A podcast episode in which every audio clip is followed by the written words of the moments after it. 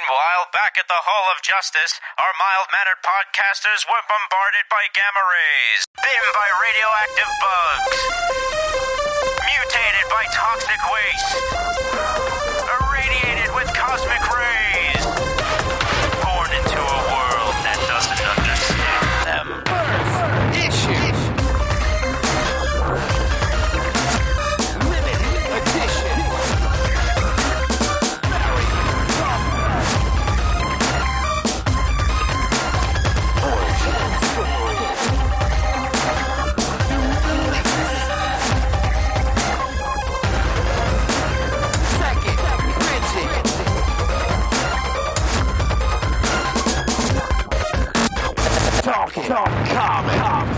Hey there, everybody. What's going on? Welcome back to the Talking Comics podcast. We have a special treat for you this week. We are going to talk Ms. Marvel, the MCU series that came out on Disney Plus that's been going for the past couple of weeks, starring Kamala Khan, Iman Vellani. And uh, this is going to be a spoiler cast. So, if you have not watched all of Ms. Marvel or have not been spoiled by the flood of spoilery tweets, including tweets by Disney themselves on the day of, which really blew my mind.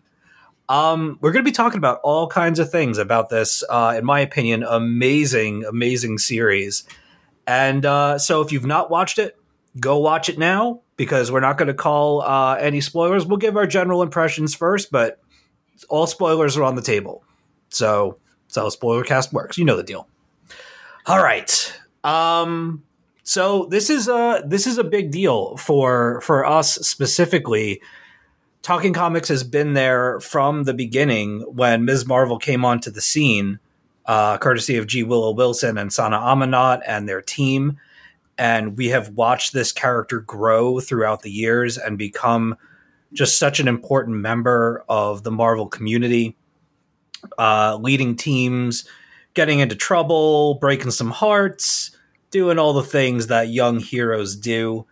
Um, I absolutely love Kamala Khan. She's one of my favorite superheroes. She's one of my favorite comic book characters, period getting to know her throughout the years has been just awesome and i've loved pretty much everything that i've ever read with her with her being involved. So uh, when ms. Marvel was announced and was coming out i was ner- uh, cautiously optimistic and nervous because marvel has a habit of not going there when it comes to i guess doing the thing or representations of characters that they've kind of flubbed in the past. And I really wanted them to go to bat for Ms. Marvel and take a stand on things. Now, obviously, I can't speak to everything culturally.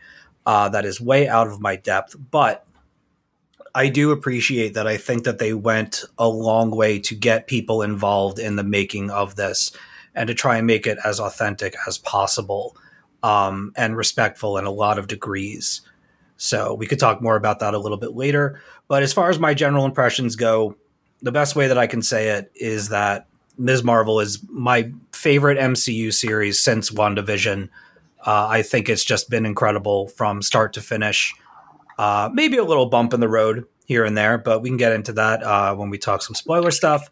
But in general, I absolutely loved it. And I think that Kamala has a really bright future in the MCU and that Iman Vellani has been just a gift to that brand and to us. I absolutely love her. I think she's perfect for the role, and I'm really excited for everything that comes her way as a result of being this amazing character. Uh, Bob, do you want to give some thoughts? Sure. You know, before the first episode aired, and even though I tried very hard to avoid prejudging this, I fell into that hole that I think a lot of people did. I found I was focusing on the things that were going to be changed.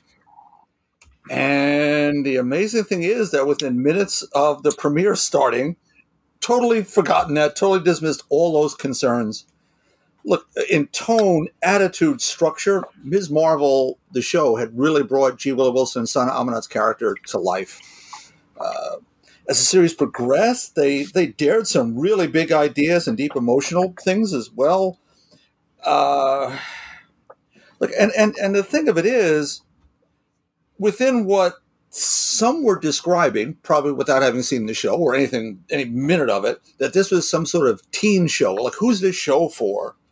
Well, it, it was that, but it was everything else to everyone who wanted to just come to it with an, with an open mind. It was so much more than what you might have thought, except for those of us who knew this character so well, as you were saying, Steve. You know, the strengths of family, friends, culture, individuality, just showcased without ever being preachy. Uh, the fun factor, though, was always there. Never took a back seat to the to the to the important messaging. And I- I've said all from the beginning here that uh, of the, these Disney Plus things that, that WandaVision was was my favorite Marvel TV show. Well, was it's the operative word. Ms. Marvel takes the top spot. Whoa! Damn. Oh, I guess I should have. I went off on my my uh, diatribe there. I probably should have introduced everybody. My apologies. Uh, obviously, Bob is with us tonight. Joey Braccino is on a uh, coming to us from the bunker Hey, what's up? on a head. so his his audio might be a little wonky, but uh, he wanted to be here, and we'll take him any way that we can get him. And uh, of course, Aaron Amos is also here with us. Of course. Yes, uh, John has stepped out for some family business, but he knows that he's leaving this review in capable hands, and we speak for him in every regard. He's So- weak. he couldn't handle it. Um, Joey, why don't you let everybody hear how you sound by telling us what you thought of Ms. Marvel? Yeah, you know, as as we've been talking about since it premiered, um, and when it was announced, uh, this is the show that I think, uh, not speaking for everyone, but for myself, I've been the most excited and eager to see. Um, the first of all, I loved it. I'll just say that right off the bat. I, I really enjoyed it, loved it. I think, as you said, Steve, Iman Vellani is fantastic in the part. Um, the adjustments to the character are things that I had anticipated, predicted, while they aren't necessarily the the nega bands per se. we don't know Um, yet. We don't know Other, yet. other adjustments and perhaps inspirations for the power adjust changes, I think, actually panned out. Um, doesn't make the kind of final reveals of the show that we'll talk about any less exciting, but we'll get there. I love the show. I thought it was really fantastic. Not necessarily perfect. There's a couple of things that we'll talk about that I think, uh, uh, if they when they do a season two of this show, I really hope that they kind of hone in on and adjust. But the the strongest part of the show is also the thing that I think is resonating with everyone, and that is Kamala Khan, like like the the character, and and I've actually been telling this story a, hundred times over the last two weeks because for those that don't know, I've been doing this seminar in the city uh, at the Union Theological Seminary on religions in New York, um, and it's with a bunch of teachers. I do them every summer, and without fail, everyone has brought up Ms. Marvel uh, in the context of this seminar because what this show does for Pakistani Americans, Pakistani history, what it does for Muslim identity, in the context, yes, of a superhero show, it fits in perfectly with, with what we're discussing in the class. Um, so much so that I am doing my my curriculum project on Ms. Marvel um, because I think what this show does so well is it showcases a lived Muslim teenage coming of age Pakistani first generation. It, it showcases an authentic experience um, through the vehicle of a superhero show for sure, um, but does for representation what we've been talking about on the show for forever. Um, and the story I've been telling in seminar constantly is, you know, as Steve, as you said, we remember when this character debuted. And I remember when I picked up issue number one from FJB Comics over on Cole Street uh, from Floyd, who cameos in Ms. Marvel number four, if you recall, you know, the comic book guy. um, I recall going to the comic shop and the news vans being there and the buzz around that first issue. And I remember those that those two years of the first volume and the impact that that character had. And when Kamala jumped over to, to uh, Mark Waid's Avengers and then the Champions book, like watching this character grow. And then Steve, I was talking about this with someone today when they released that damn video game.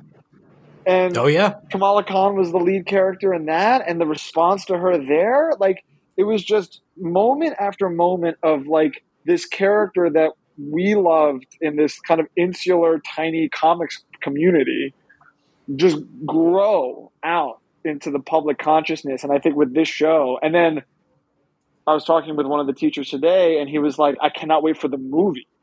Uh, because that movie is just going to elevate her even further. I know. So, for in terms of a first season of a show, the introduction to this character, the adaptation of this character, I think it was really, really fantastic. Um, my friends who I, I have a group MCU group chat with, who they've been kind of lukewarm on MCU Phase Four since WandaVision, because WandaVision was WandaVision, and everything else has kind of been compared to that. Um, they could not stop talking about this show, and they again had zero familiarity with the character. And I kept saying, like, just wait for Kamala, wait for Kamala to show up. And I'm I'm so glad that uh, uh, Bisha K. K. Ali and then everyone else that worked on the show just were able to really just do a wonderful job with it. So yeah, loved it. That's awesome. Yeah, I, and Kamala Khan was definitely, in my opinion, the best part of that Avengers game. She was the most fun to play. She was certainly the biggest and most fleshed out character. It was her story uh, mostly throughout that adventure, and that was the that story was the best part of that game with with Kamala in charge. Um, before we get to Aaron, super quick, did anybody notice that there was a G Willow Wilson cameo Yes. in the final episode? Gee, she looks familiar. Yeah. I had to. I did a double take, and I had to rewind it, and I was like, "Ah, she- I knew it." She's cameoed before in a way. all right, all right. Her, What's her, that? her guidance counselor is named Mr. Wilson, and on his desk is a plaque that says G.W. Wilson. oh, On the plaque in front of the Cole High School, eh, a whole bunch of names, including G. Willow Wilson, Sana Amanat, the whole crew. No way. Yep. Oh, you mean the worst guidance counselor in Yes, any yeah. ever? What? no question. All right, hold on, hold on, hold on. Let's let's get let's get Aaron in the mix. Go ahead, sir. Are you there? All right, can you hear me now? Yes. Yes. Now we can hear you. Okay, did I hit a button or something? I literally didn't. You mute must my- have. I didn't mute myself that time, and I'm like, wait, are they messing with me? Here, I'm gonna I'll make a note. Just Yes, um please do. just start fresh. Please do, because I don't know what happened there. But all right, I think we're good now. All right, so I did not. I was excited about this show coming. I wasn't. I, I was trying to temper my excitement because you know this was one of those books. You know, f- number one, it's always good to come in on a character that to be there when a character is created and see the excitement about it so that you think about how you know people who were there when you know issue one or fantastic four hit and you know the the the relationship they have with that. So i was sort of that way with kamala. Um and i had a particular way of seeing her a particular way of hearing her voice. Um so i i almost didn't want to have that impacted in a way that you know if i didn't want to take the risk i was almost afraid to take the risk that someone was not going to see it and do it right that there was going to be that that cash grab. So then we saw the casting and i was like oh oh okay there's uh, uh, they're making some good choices here. Um and you know then we saw you know all the the screenshots and all that stuff um, and I was even further encouraged. But then still, there was still a little part of me that was just like, oh, God, do I want to commit? So I saw the first issue and I did breathe a sigh of relief. I thought, You mean episode? yeah, I'm sorry. Yeah, the first episode, and it's all it's all back and forth for me. I'm telling you. Um, my relationship with the character, the reason why I was so committed to it and so sort of anxious about it is because I do remember, like you all said, I do remember when the character first, you know, hit. I also remember going to the first NYCC after that, and also going to the first Awesome Con in DC after that, and seeing the sheer number of Kamala cosplayers, little girl cosplayers, in that amount of time was shocking to me um, for a variety of reasons. So it was clear that this character held a special place in the in the hearts of nerds. Um, I was curious to see how it was going to translate, you know, onto television and the, the the impacts that Hollywood would have, you know, in a show like that. And I'm I'm happy with you know what we saw. I, I agree with Joey. It's not perfect, but I think the things that are not perfect about it are certainly not going to temper anyone's you know position on this show. I don't think I I I yeah, I, I think it was a good show. I think I, I enjoyed it. I, I had some some it was an emotional roller coaster for me at a certain point, you know, you know, from issue episode one to episode, you know, six. But uh, we'll talk more about that, I guess, when we get into the, all the details. All right. Is that it? Those those are your that's your stand? No, it's not really a stand. I mean, I could go into a little bit more, you know. Episode No, I, I'm sorry. That was a poor choice of words. no. Is that your hill? is that where you're gonna die? Is that where Your you're hill die was that it was good. it was it was I was happy. I was legitimately happy at the end of that show. At the end of as I'm watching the credits for episode six, I breathed a relieved sigh of a, a sigh of relief. So we're just like, there were some other emotions in there that we'll talk about as we go through, but I, I will say there are points where I ran the gamut. My emotions ran the gamut from from episode one, the gamut from wow, okay, I I'm I'm smacked in the face with the heart of this show, and Mhm. then it went through to okay, well, are we? tr- What are we doing here? We're That's concerning. yeah. Um, and then it's and then it sticks the landing for sure. and then It, does. went- It definitely. Oh, I'm sorry, Aaron. Go no, no, ahead. no. I, I, just super quickly, because I, I, I felt like the first issue made, the first episode made a promise, and I don't know if the second episode kept in terms of my expectations, not the show, in terms of my expectations. Um, but then I get into three, and I'm like, oh, here we go. We're, you know, and then four, five, and six, I was just like, I swear to you, there were points in those three episodes where I was misty. Um, you know, at some of the at some of the scenes. So I was just like, Yeah. this this is an emotional roller coaster. I'm I'm everywhere. Yeah. I'm all over the place. So yeah, I do think there was a point in the story where someone sat on the fast forward button really quick and they're like, get up, get up. Um, Yeah. in terms of of kind of hurrying something along and um I mean we're talking spoilers here, right? We can get Yeah. into spoiler Yeah, yeah. territory. it's between episodes three and four. yeah, It- it- absolutely. well for no for for me I'm talking about something that happened in 6. oh, gotcha. Oh, okay. But I think Do you want me to say mine and then you say yours? well, I think what you're going to say is linked to what I'm going to say. So you go first. Okay, well you go first then. Well, I'm going to say I, the the fast forward for me happens between three and four because four and five are the the big risk episodes Yeah. when she goes Partition, to yeah. Pakistan. And like her, her, her, her Nani calls, and it's just like you need to come to Pakistan, Right. and it's like what?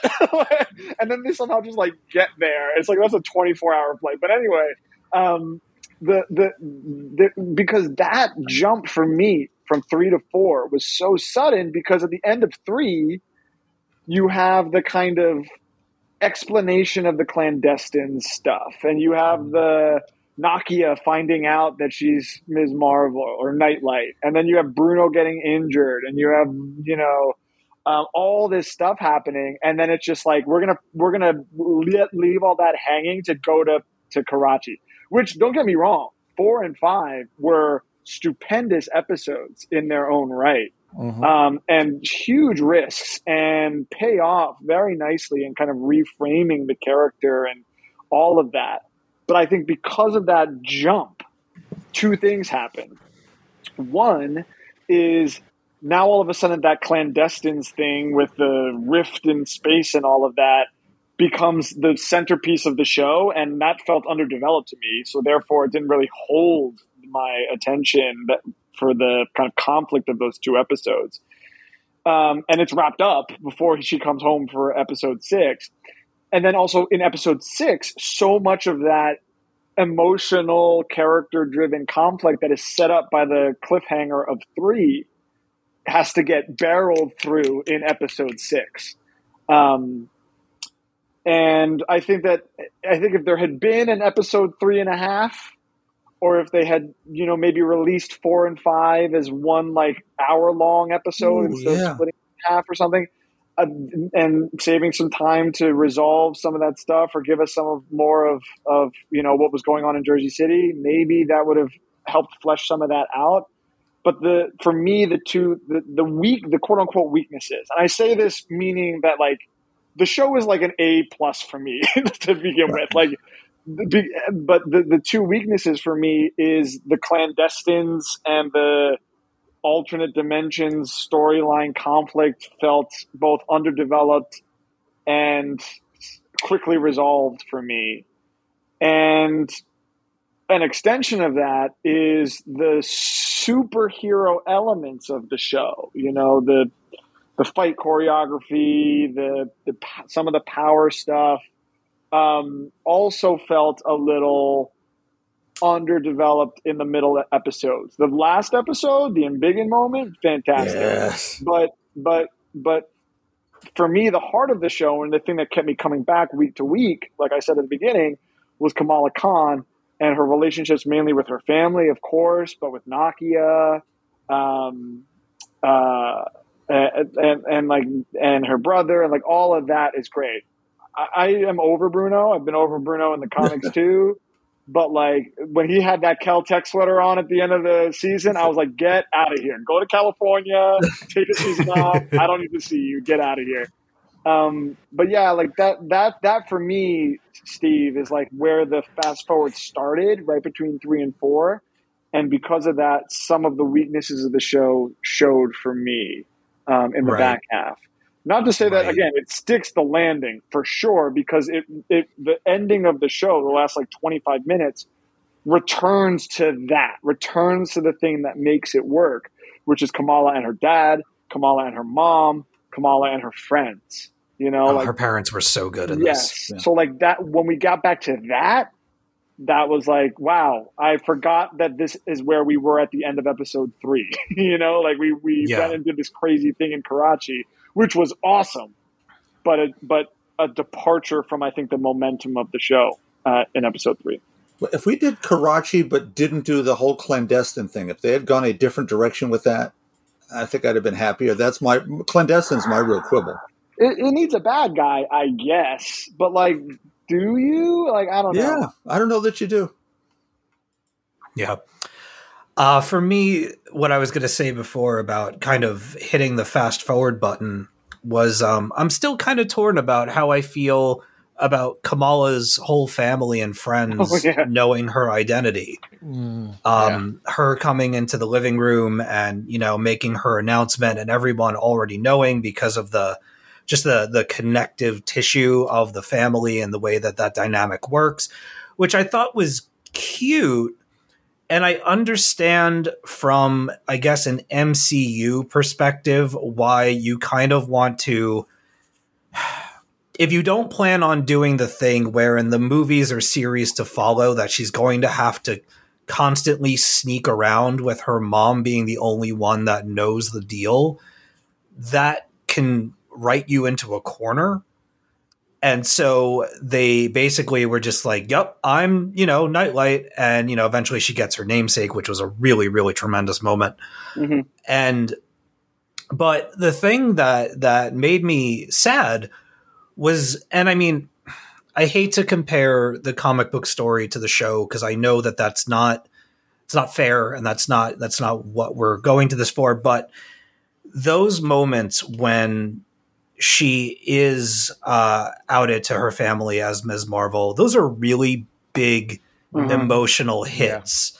And I really was looking forward to there being these great moments of her and her brother having this, you know, heart to heart, like how he came into her bedroom at one point in the series and was like, I'll vouch for you. They'll listen to me. I'll stick up for you. I got you. that kind of that was that like that was a taste, and I was like, oh man, I can't wait for when they have that conversation about who she really is and what she's been up to. That's going to be so cool. And then in episode six, it's like boom, all cards on the table. Everyone knows.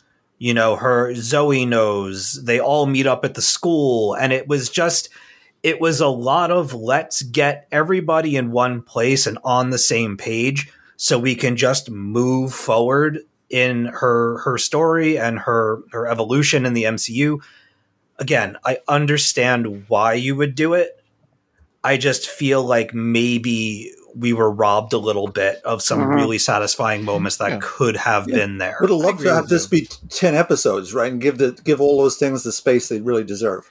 No, I, Yeah. I agree with you. I uh, even take it further than that. I feel like some of that should have been. Sta- I think they should have committed to the way they were going to tell this story. Um, committed to minimally two seasons and let some of that stuff play out across both seasons.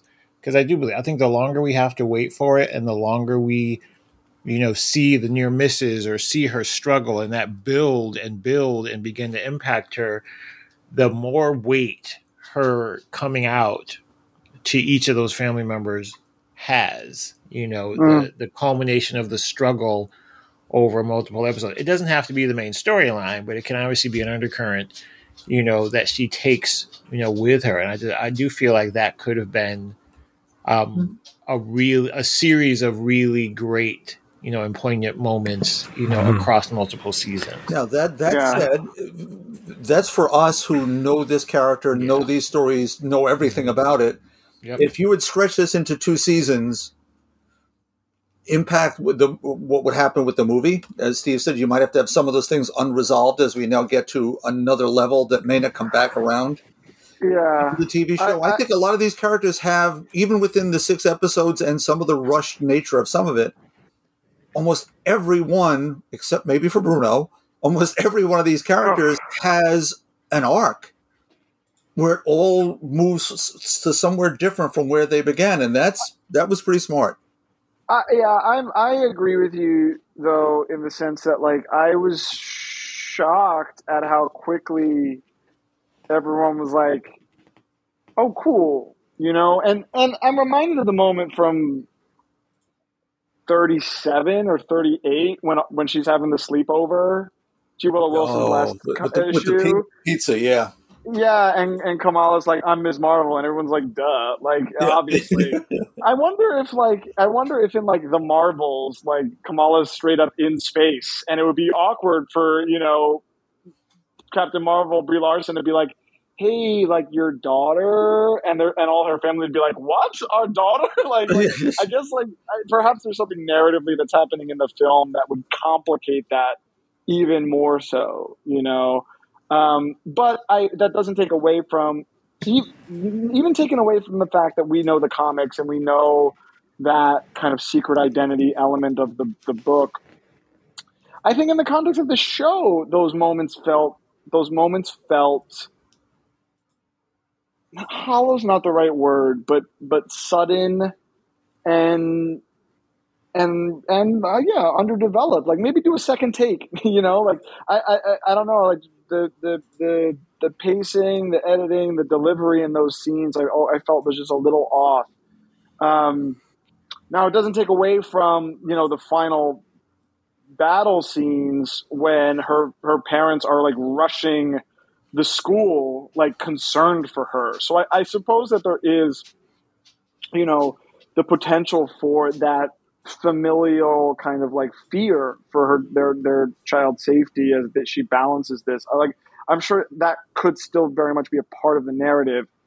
Yeah i don't know. The secret identity stuff hasn't been a part of the mcu so i i, I guess I, I i too get why it's not a thing but i don't know. Maybe those scenes just could have been handled or written or shot just a little bit differently yeah yeah. Uh, one of the things Um, I oh, okay, go so- ahead, Aaron. oh, sorry. I was just Oh, one, one things- who wants to go first? I'll just spit it out. One of the things right. that I will say, um, even though that I do feel like that was rushed, one of the things I there were several things that I was happy, several hallmarks of youth oriented shows Mm. that I was happy didn't exist, and that is you have the protagonist who is put upon by the mean girl or the the mean the bully guy and it becomes this dual battle between you know the things that you're dealing with from a superhero perspective and then the things that you're dealing with in school. I did enjoy the fact that it was, you know, school had its awkward space for her, but it wasn't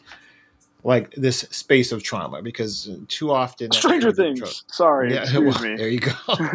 you know, it's just you know sometimes I think we rely too heavily on trying to create that duality, and I enjoy the fact that even the girls that weren't, or the girl that wasn't her friend, you know what I mean, per se, didn't crap all over her when you know the time came. Even that, you know what I mean. Even the vapid, you know, attention obsessed, recognized the value and you know and the the, the beauty in this person and and sort of ran with that as opposed to there being this uh, you know mean girl jealous of whatever else to get attention. So i appreciate they didn't lean into that. I also love that relationship with her Nani. Um, Yeah. i love just seeing her eyeball in the phone every every time she called Beta. uh, I just, I really, really, really love that. Um, I loved the focus on you know the the you know the the the nuances in you know their culture, um, and having it just be something that is embedded. I did also really enjoy that there wasn't this battle and struggle for you know because we both know this doesn't exist in the book. For it, it wasn't muslim girl struggling to shake her muslim background because she wants to fit in with the the american kids. Um, all those things i was afraid i had a list of things that i was afraid i was going to see and i was really happy i didn't see them shoved in my face. I was like all right thank you. Thank you for that. Thank you to thank you disney marvel for for not you know doing you know paint by numbers you know teen focused show. So i, I really appreciate all those things. One of the things that I read uh, during when the the show was happening, coming out each week, is that Sana Amanat and other other people associated with the show, every time that they wanted to put something that was culturally significant into the show, they would have to obviously clear it with creative and with uh, Kevin Feige and stuff like that. And every time that they wanted to include something, they were they were told to do it. Um, and if the quotes are to be believed, they were told to do it very enthusiastically, which I think bodes well for Disney and Marvel trying to maybe pick up some pieces after some bad press and some bad decisions of who they're backing um, in terms of political leadership and that whole thing with um, was it Bob Chapek or whatever. Um, they have a lot of ground to make up for, and Ms. Marvel is, in my opinion, like the first time it feels like they're really, really going for it. And it was really nice to see that stuff reflected all throughout the show. Uh, we were talking a little bit about characters and where they are kind of at the end of the story. And I do think that they made some smart decisions in terms of where they leave um, some of the more secondary characters by the end, because the way Ms. Marvel wraps up, you can have them go off and do their things. Nakia can be busy with her campaign. oh, Nakia. Zoe, You love her. yeah, she's fantastic. Uh, Zoe could be growing her brand, possibly even turning it into like a Ms. Marvel fan account and growing Kamala's reputation throughout the community and throughout the world would be a cool way to go with her. Um, you have Bruno going off to school, like they've they've kind of tucked a lot of the characters away so that Kamala can go off and do the Marvels. And we don't obviously don't know when she's coming back for a season two. Um, I've heard rumblings that there very much will be a season two of this down the road, uh, even though they didn't announce it. I think the announcement that the confirmation that she would be a part of the Marvels uh, was enough for them for now. but I would not be surprised if we hear something about this by next year. My understanding it was the highest reviewed program of any of the Marvel Disney Plus shows. Yes. Yeah, absolutely. Yeah, it's um it's amazing how the narrative of the of the show from when it came out and all of the all of the hate that it was getting and all the the review bombs and everything like that that the show was too strong for those people and a lot of those people were silenced and gave up I mean, part of the part of the way through. like it's like the book. It's like the character. It's like that whole uh, Bob was talking about on the show last week. That those couple of years in comics, like they stuck around. Those characters, Miles, Kamala, the Carol Danvers iteration that we're familiar with now, like they stuck around. Um, Yep. The Nakia beat at the end of. First of all, I love Nakia's whole arc in the show. Um, the scene in the in the bathroom with her and Kamala in episode Oh. two is like a highlight for. I wept during that Yeah. that that episode that that moment. Um, but there was that little tease with her and um, what's her face Zoe. Zoe. hmm And Nakia's like, you know, I just like I feel like people need to find themselves in their own time. And I was like, girl, get ready, it's coming. um, but that's like that's something for us. Like that's something for the people that know where that's going to go. You know, um, or for people like Emily who's watching it with me, who like in the first episode was like, "Are they gay?" And I'm like, "What? What? What, What did you say? What, what, what, what do you? What, why do you think that?" And she was just like, "I'm just getting a vibe," and I'm like, "You know what? Like this, like this is a show." That at once is able to honor that source material, honor the complexities of that character of the character's background and the richness of the, the, the characters plural backgrounds um, but adapt it you know it is not the comic book um, the powers obviously are different. Uh, i told you it was going to be armor. I knew it. Uh, and uh, obviously the big reveal at the end of the season i did not see coming at all. Um, and I'm very excited for where that goes. We should talk for a minute about the stuff that we were wrong about. because it rarely happens, but we were predicting that she would get her suit from Carol, but she ended up getting it from her mom, which I thought meant a lot more, Absolutely. Oh yeah, you know, and and the name too. oh, that Yeah, scene with with her with her father with Abu on the on the roof. Oh my god, I loved I watched uh the 6th episode twice and that that moment was so so huge. I loved his explanation and how she got her name. I also which is thought that kind of from the books too, which is great. It's a little Yeah. paraphrase, but there, and then you follow it up with his as she vaults away, magic, and he's looking at her with this this gaze of of a, of a loving dad. He's so great in, the- in the whole show. So is the mom. So everybody is. So, but that's I will that's a say- special one. Go. I will say, I thought, and, um, unless I missed it, there was a scene where there was a the was it a sweater or something that was given to her, or a scarf something that was given to her, and it was like there was a story in every thread of this garment, um, and he was given to, and she, and it was handed to her. I thought I'm trying to remember what episode that was in. Was that in four? I know what you're talking No, about. it's I can't she, put my she finger got on it. it. She got it from the Red Dagger. She Yeah. got it Yeah. from uh, Aramis Knight. And I thought that was going to be one of the touches to her official costume. She had it. She had it wrapped around her neck. Yeah. I don't remember that. Okay, I have to go back. Yeah, it's there. That's the thing. Like her her final costume is pieces that she's gotten over the course of her journey. Bruno gave her the mask. Her mom gave her the jacket. Her name obviously comes from her dad.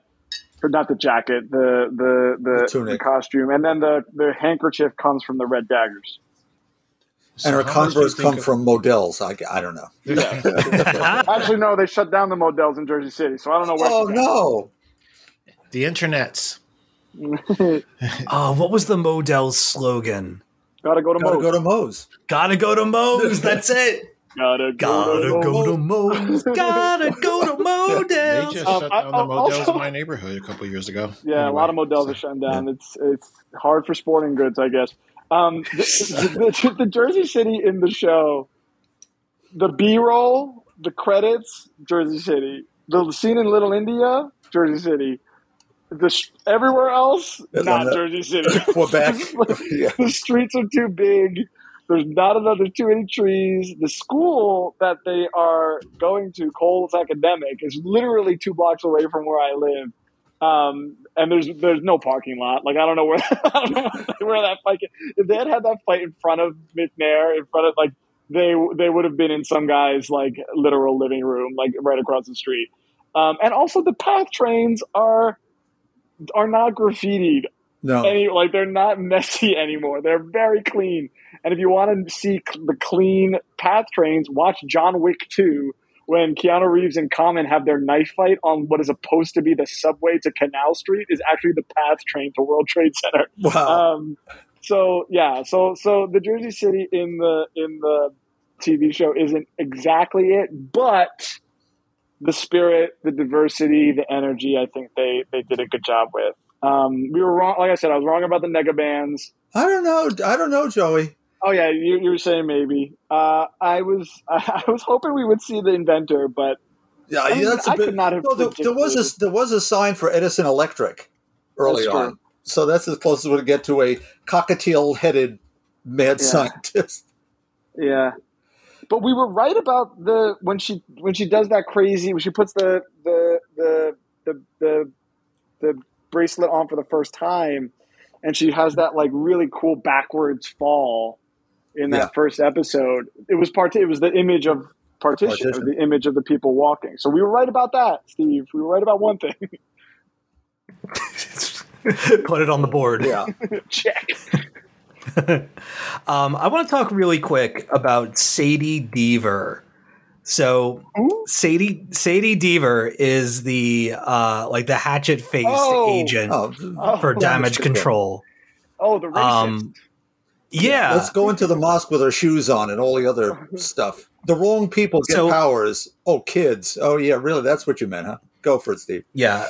At one point in uh in I think the sixth episode, she basically pulls a uh, a you people moment, Mhm. and she tries to cover it up, but it is it is in reference to kids shouldn't have powers, and so my question is this: with her being fired by the end of this, do you think that eventually she could go on to become the head of Cradle? down the Hmm. road when they try to do the Young Avengers stuff, and there's a group trying to put the kibosh on kids running around with powers. What if she shows up again as the head of that department, trying think- to shut them down? I think that's. I think that's. I'll, I'll take that. It's interesting. I, that. I, it'd be tougher to get another government job, I would think, though. Maybe she hooks up with uh, Countess Val. Not Well, I mean, there could be people within the organization that agree with her. Yeah. The only And- reason and- why, because the guy, uh, Agent Cleary, like her quote unquote boss or superior, he is he is very sympathetic because he himself is, if not Muslim, Arabic. Right, the actor playing him, I think, is Egyptian or something. I should look it up. I don't want to misattribute him, but like, and that that that that um, nuance is evident in his resistance to like let the dogs loose, you know. Um, and I, I think that like Steve, to your point, like she could be like she could run over to the president or whoever and be like, "Look, I was doing my job, and I think if you want it to be done right, take it out of damage control's hand and put it into this new organization's hands called Cradle." You know, like that could totally spin out, and it, it makes total sense if they're doing this Young Avengers thing. Right. And then Um, the for those are an arm of them. for those of you listening that aren't familiar with Cradle, Cradle was introduced in uh, the newest run of Champions, and it stands for Child Hero Reconnaissance and Disruption Law Enforcement. Yeah. um, um, and it's uh, consisting of Dum Dum Dugan, Carolina Washington, Jake O, Justice, Speedball, and Time Slip are the characters that make up that group. Uh, but it, it is entirely possible that they come into the picture Yeah. maybe in phase five. Um, Arian Moayed plays Agent Cleary. He's Iranian. Apologies, but yes. But that that reluctance is there, you know, and and yeah, I could see that because what is the conflict going to be like? And that's the other thing that like I guess we'll wait till Saturday at the San Diego Comic Con to know what the plan is, but like. Yeah, I mean, is it going to be Young Avengers versus literally Kang, or is it going to be Young Avengers, the Civil War version of that conflict, which was the Young Avengers against the government? You know, which was peak Young Avengers, in my opinion. You know, um, during their initial run. Do you think they do that though? Like after doing Civil War already, are they really going to go with the restricted heroes angle again? Yeah, because the restricted heroes thing is, it would be different if it is kids. You know, I mean, Kate Bishop is Hmm. also 22 in the Netflix show. Like she's a college senior, so it's not like a child anymore. Um, but Right. everyone else is a kid. You know, um, even even even Spider Man. I don't remember his name. What was his name? Uh, I seem to have lost all memory of him. Peter Parker, Tom Holland. I was doing a bit. Um, Wow. so yeah, it could uh, it could be a thing. She was. I hated her though. Anytime she was on screen, I was like, I want to punch you in the head. You know, she did her job. funny. She did her job as the bad guy. Honestly, though, like she was so much more antagonistic than the whole clandestines thing put together. Um, I honestly, maybe I should watch again. I don't get me wrong. I wasn't in favor of her. She just felt like she felt so insignificant to me. Like there was just there was so much complexity in every other character. It just didn't seem like she had a chance of succeeding. no, oh, yeah, for sure. You know, it's so I was just sort of like I don't even I don't my brain didn't even register her as a threat. Like I legitimately at some point thought, okay, she's just going to get shot in the head, like as, as part of the crossfire of something the clandestine does, and then she we won't ever hear of her again. Like that's literally how low on the totem pole I was was putting her. Um, she just didn't register like a a masterful big bad. Like she would like if you can be outwitted by a teenage girl who watched Law and Order episodes, I am not putting a lot of faith in your ability to do your job. Also, if you're a government worker, you already know you basically have to try to assassinate the president to be like fired from your job. So I feel like she's just probably going to be put in another department somewhere. Um, Uh. so I, I can definitely see that, but I, I I don't see her. I can actually see her at some point if they try to grow. And this is another trope. If they try to grow that character, somehow being an ally down the line to Kamala.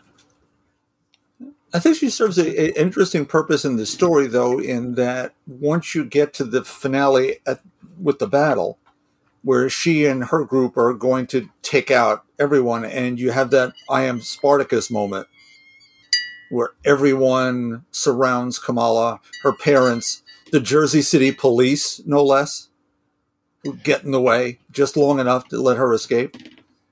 So I will she- say, oh, go ahead. No, go, go, go. No, no, no, no. I, I no I'm done.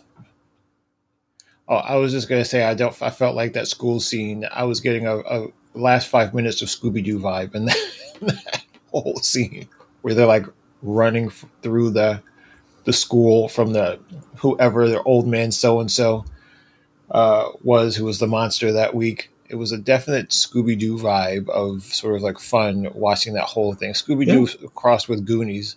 No, she has her Scooby gang. That's what it's about. A little bit of the Breakfast Club Yeah. in there. All right. Um, do we have any other? Oh wait. Oh, we, duh. We should talk about the big revelations. I guess the the after credits sequences and what it means going forward in uh, the MCU. So, at one point in uh, at the very end of episode six, Bruno reveals that he's been doing more testing on Kamala's blood, comparing it to the rest of her family, and has noticed some abnormalities. And upon saying this, he mentions the word a mutation. And the X Men 97 Yes. music comes in very distinctly, pretty much saying that Kamala Khan is like the first on screen mutant for the MCU going forward. A lot of people lost their minds at this. This was this was something that could not be hidden online. Uh, X Men purists and whatnot were freaking out over this. Um, I don't know why. I think it makes sense. I think it's exciting, and um, it's pretty huge Yeah. for for that character. I try to put myself in Iman's shoes of reading the scripts, or or I mean, who knows what the distribution method was for that type of thing. She might not have known until they were filming and got her hands on the script and read that and was just like, "Are you kidding me?" Like, what a dream come true to try out for this part. Not only did you get it, not only did you become Ms. Marvel in the MCU right out of the gate of your career, but now you're also the MCU's first official mutant with everybody anticipating the arrival of the X Men in the years to come. That is so big for her. And I, I love that that's the way that they chose to go.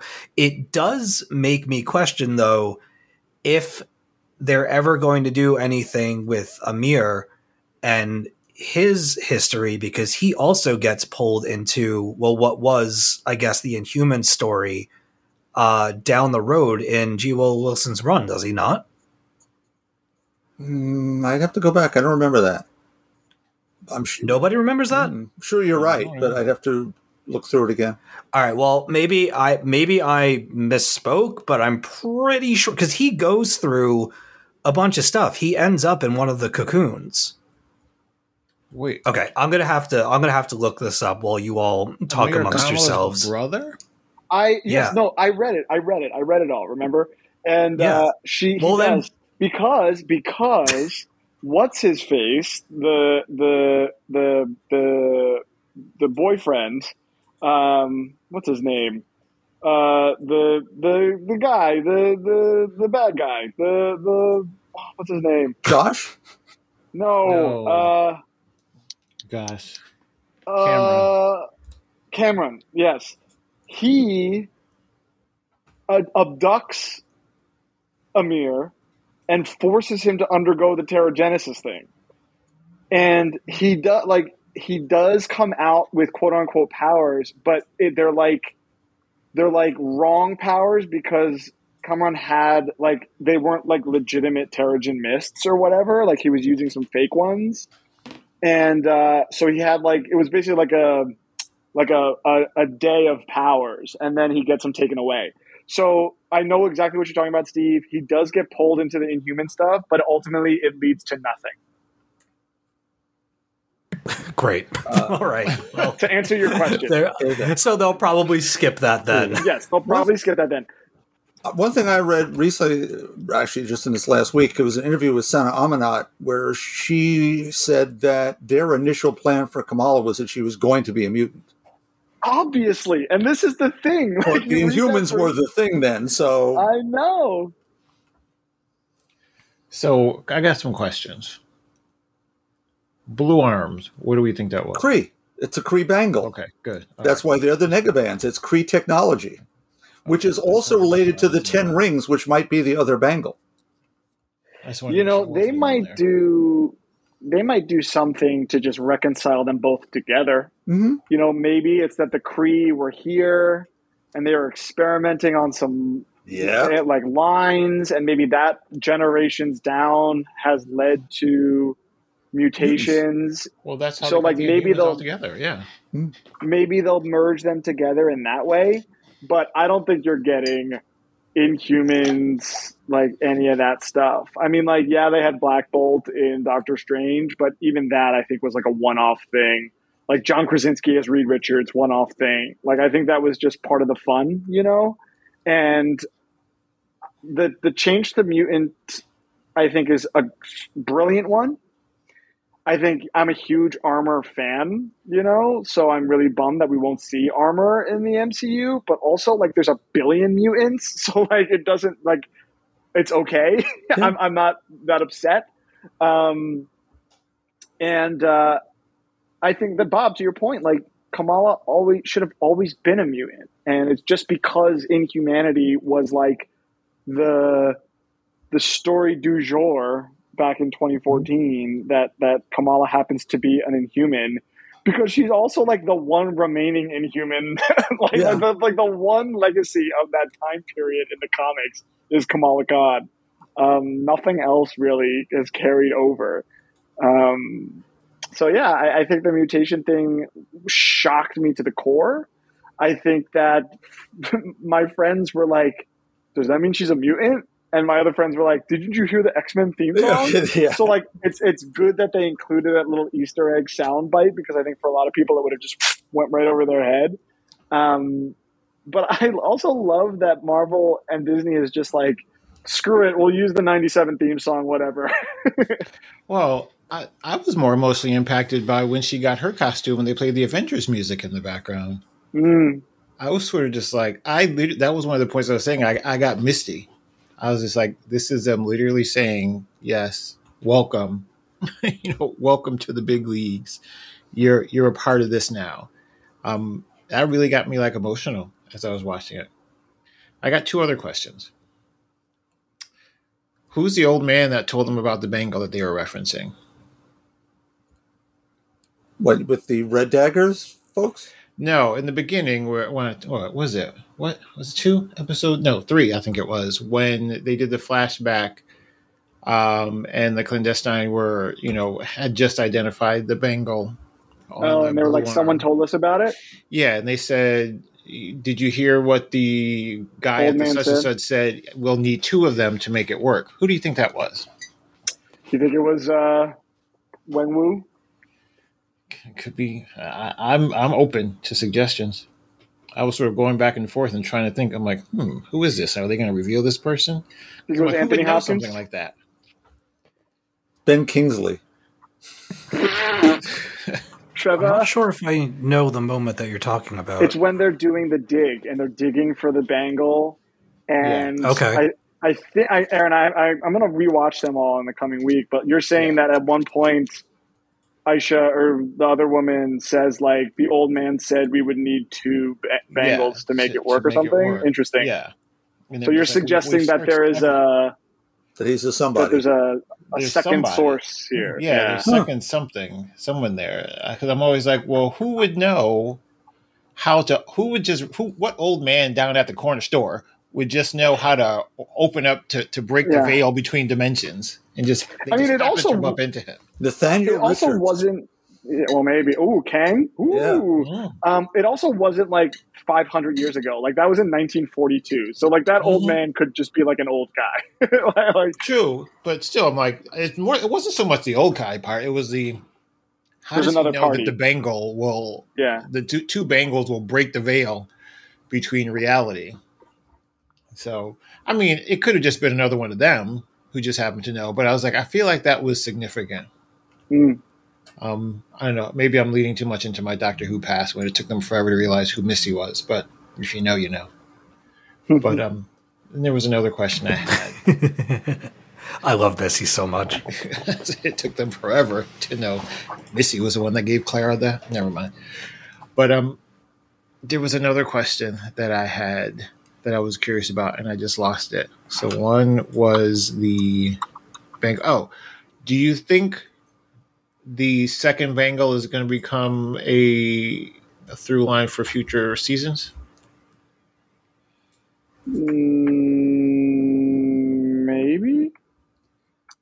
I have the feeling that we're related to Shang-Chi and the beacon that no one could identify where it, where it was or what it's what it was being sent to or who was getting the message and that may relate to the second post-credit sequence. Well, Ah. yeah, the the Kree thing, the blue arm and the Kree bangle and all of that links it directly to Captain Marvel. And it's maybe it's no coincidence. I mean, in retrospect, it was weird that Shang-Chi called up Bruce Banner and Carol Danvers yeah, to ask about the ten rings. Well, So- what's his name that did it? Yeah. yeah, right. Wong. No. But uh, perhaps that that her presence in that after credit scene at the end of Shang Chi is also Mhm. now deliberately drawing that Yeah. link because now you not only have the ten rings in the archaeology scene, but now a second moment when Brie Larson's Carol Danvers, perhaps because of her Kree connections, is connected to these two pieces of jewelry. Yeah. Good point. Yeah. Hmm. Huh. Interesting. Interesting. Hmm. Oh, I did have one other question. Does Kamala now? Does she still need a bangle to use her powers? It's, uh, well, I guess we'll find out in the Marvels. I guarantee that will be a beat where she the bangle gets taken away and she still manages to use her powers. Yeah. Predict that right now. I was trying to Maybe out, maybe well, her does that mean for powers maybe her powers without the bangles are more related to her shape shifting Embiggen powers and don't have the Oh. armor part of it. well, because Oh. Kamran accesses his powers after his mother sends her life force into him. hmm Is that connect? Is he also a mutant, or is that something more spiritual, mystical, or connected to the clandestine thing? I don't know. Yeah. I was I, that was uh, the like last unanswered unanswered question I had as it was going off. I'm like, wait a second, does he now have access to use the same light? It was almost like the lightsaber question. Why is his yellow and hers blue? Um, Yeah, because his was, I guess, different. Because also, Yeah. like Aisha didn't use powers when she had her bangle on, did she? I don't think so. Not in that way, uh, no. no, no, no. She didn't. No. Well, except to uh, pull Kamala back through time. Oh yeah. That was the only time uh, that I can remember. All right. Does anybody else have anything that they want to bring up before we wrap this up? Any I final Bruno. thoughts? I actually didn't. I didn't like him at all for like episodes one, two, three, and then I think four. I was just like, eh, no, was it four? I- when they were on look, the run. When they were on the, the- run, I was like, okay, I don't hate him.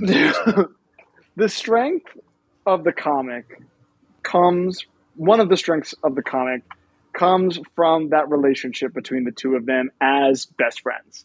And anytime they've tried to do something romantic with it, they've always kind of like walked back from it in a very mature, nuanced, complex manner, right? And that's one of the things that the book has done always done so well.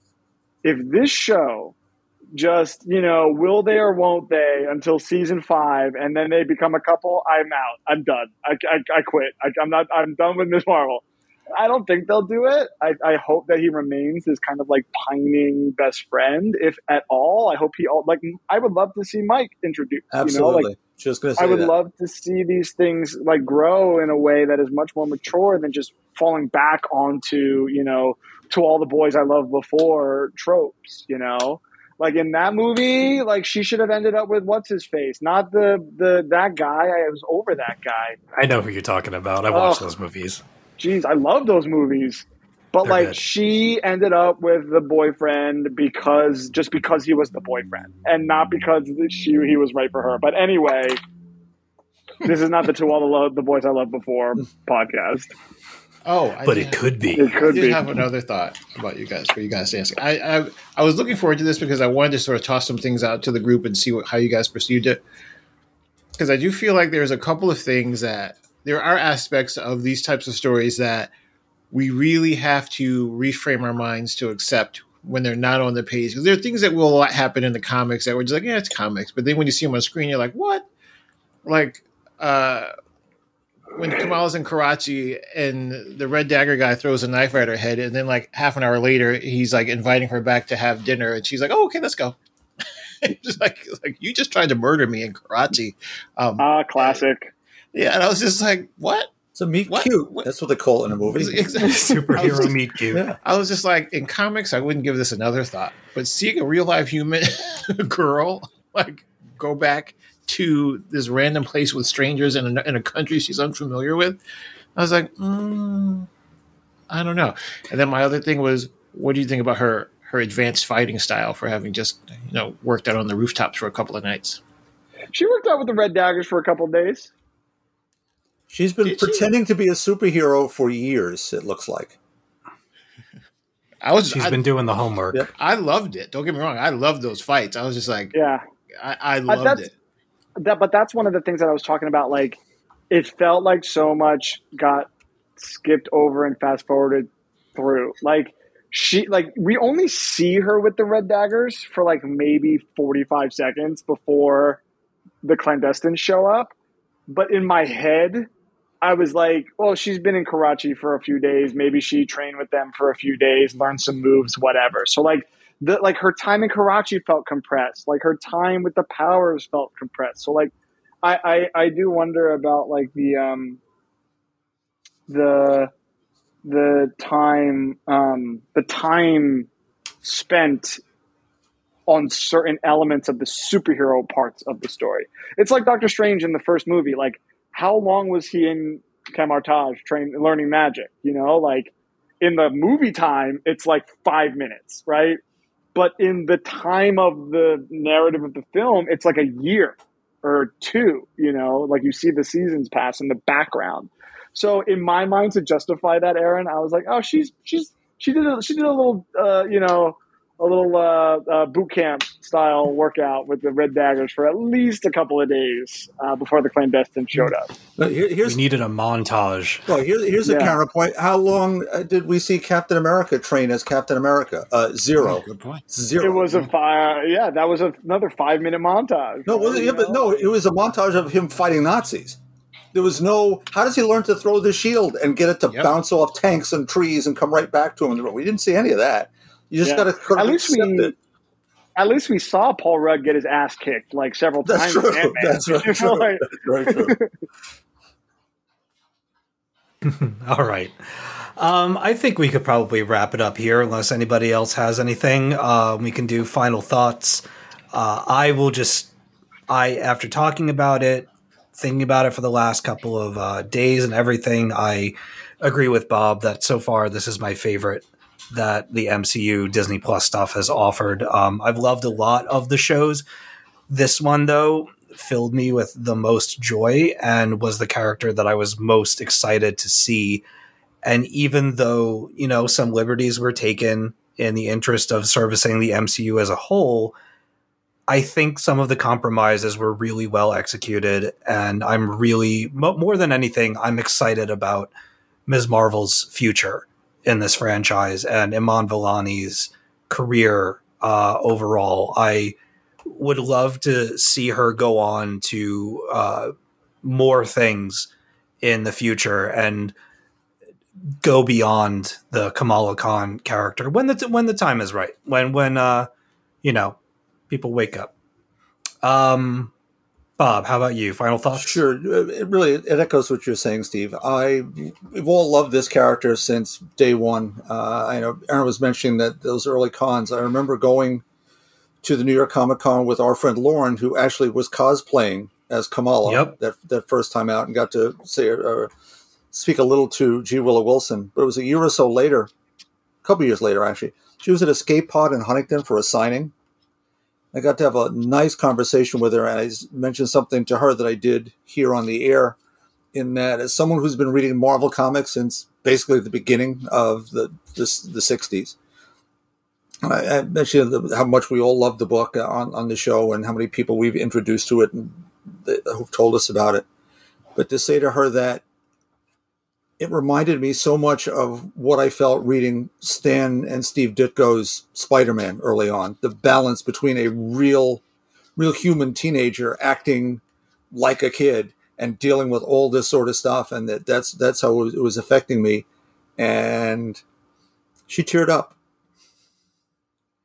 It was just a hell of a moment. We had a nice little moment together. She's an amazing writer as part of just that changeover that, that Joe you were talking about as, as books were changing, as we were watching it all happen, and Ms. Marvel's at the forefront of that. And it's so great to see a show that honored all those beats and moments and feelings we had about the book, and they're m- almost all here.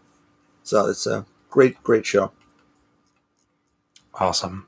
Uh, Aaron, do you have any final thoughts? I agree. It was just a lot of fun. It didn't sort of lean into those things that have, you know, uh, frustrated me over the years with a lot of shows that are supposed to be representative of kids. I feel like this was actually representative of kids. It was diverse. It was, you know, a little bit complex. It gave them more credit than I think television gives them, you know, these days. Um, and I just, but but at the same time, it still had the Marvel touch. It still had that Marvel, that MCU excitement. I think it probably dipped back more into the well of Marvel excitement that we were accustomed to when we were waiting for the build up to Avengers and you know the excitement about a studio going full superhero and, and with all the colors and all the the bang boom zaps and all that stuff but still making it compelling um, i think it touched on more of that as opposed to some of the other shows that were really trying to be i don't know different and sort of chart their own path and sort of you know be a little bit more I don't know, less straightforward, a little bit more complex. I think there was something, and those, and that was great for those shows. I think there was something about the simplicity of this show, um, and the fact that it's so grounded, um, that I think is going to attract a lot of viewers and and really speak to a range of fans, um, new and old. So um, I'm excited about see where I'm excited about seeing where it goes next. Excellent. Joey? Enough said. All right. I think we're going to get out of here. Uh, as we said earlier, everything that we've said, John implicitly agrees with. And um, We know ahead of time. yep. John, John will be releasing a solo podcast in which he dismantles Yeah. everything we've said. Look for that on the feed next week. Yeah, the Dear Um, John but- podcast. Hey, I like that. That could be a thing, maybe. Ah, all right. I think um I think we're just gonna get out of here then. Uh obviously, if you want to get in touch with us, you can write us an email, podcast at talkingcomicbooks.com. We are also on Twitter at Talking Comics. So Bob, where can our listeners Old find you? fashioned email, Bob Ryer at talkingcomicbooks.com. Joey, At Joey Braccino. Aaron, At Aaron J. Amos. John is at John P. Burkle. I am at dead underscore Anchorus. Thank you all so much for listening. Be excellent to each other. And until next time on the Talking Comics podcast, to be continued.